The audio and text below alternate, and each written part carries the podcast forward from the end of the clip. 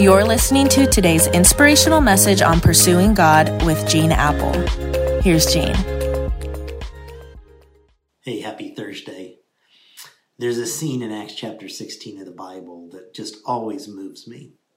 A prison warden beats with rods two, two prisoners, Paul and Silas, who are in jail for simply telling people about Jesus. And after an earthquake at midnight, the prison doors fly open, which of course provides an easy path for escape for the prisoners. And the prison warden takes a light, takes a sword. He's going to take his own life for fear that he'll be executed for allowing these prisoners to escape. But instead, they say, "Hey, don't do that. We're here."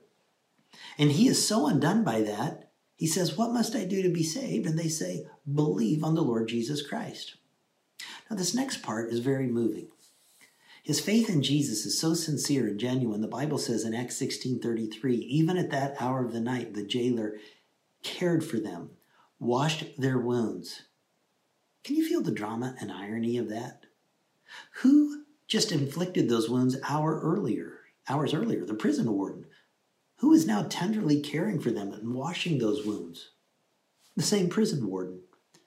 You see, people who sincerely believe in Jesus demonstrate sincerity by heading in a new direction. The Bible calls this repentance.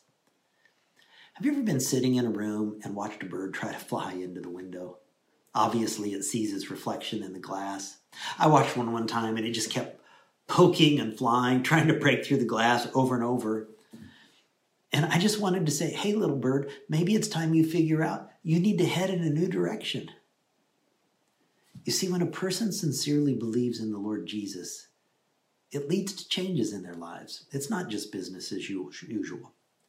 True repentance says, Yesterday I beat prisoners, now I tenderly care for their wounds.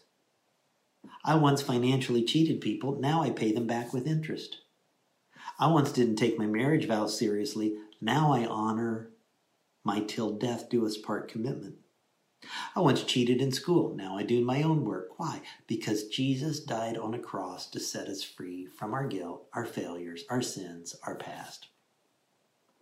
I saw a poster one time that said, You can't reach for anything new if your hands are still full of yesterday's junk.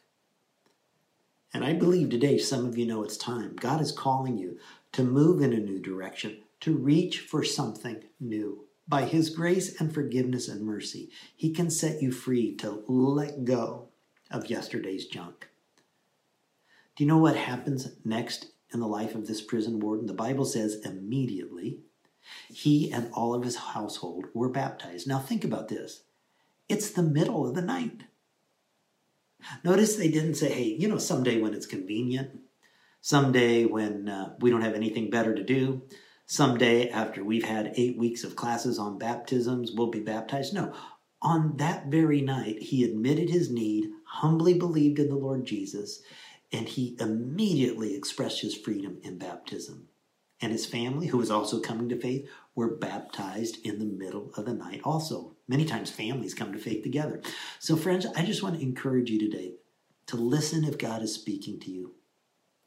Maybe you're feeling prompted to make this decision to be baptized on an Eastside campus this weekend, or maybe you're interested in doing a baptism wherever you are. You can find all the details about either one of those at eastside.com slash baptism and learn how to be a part of it.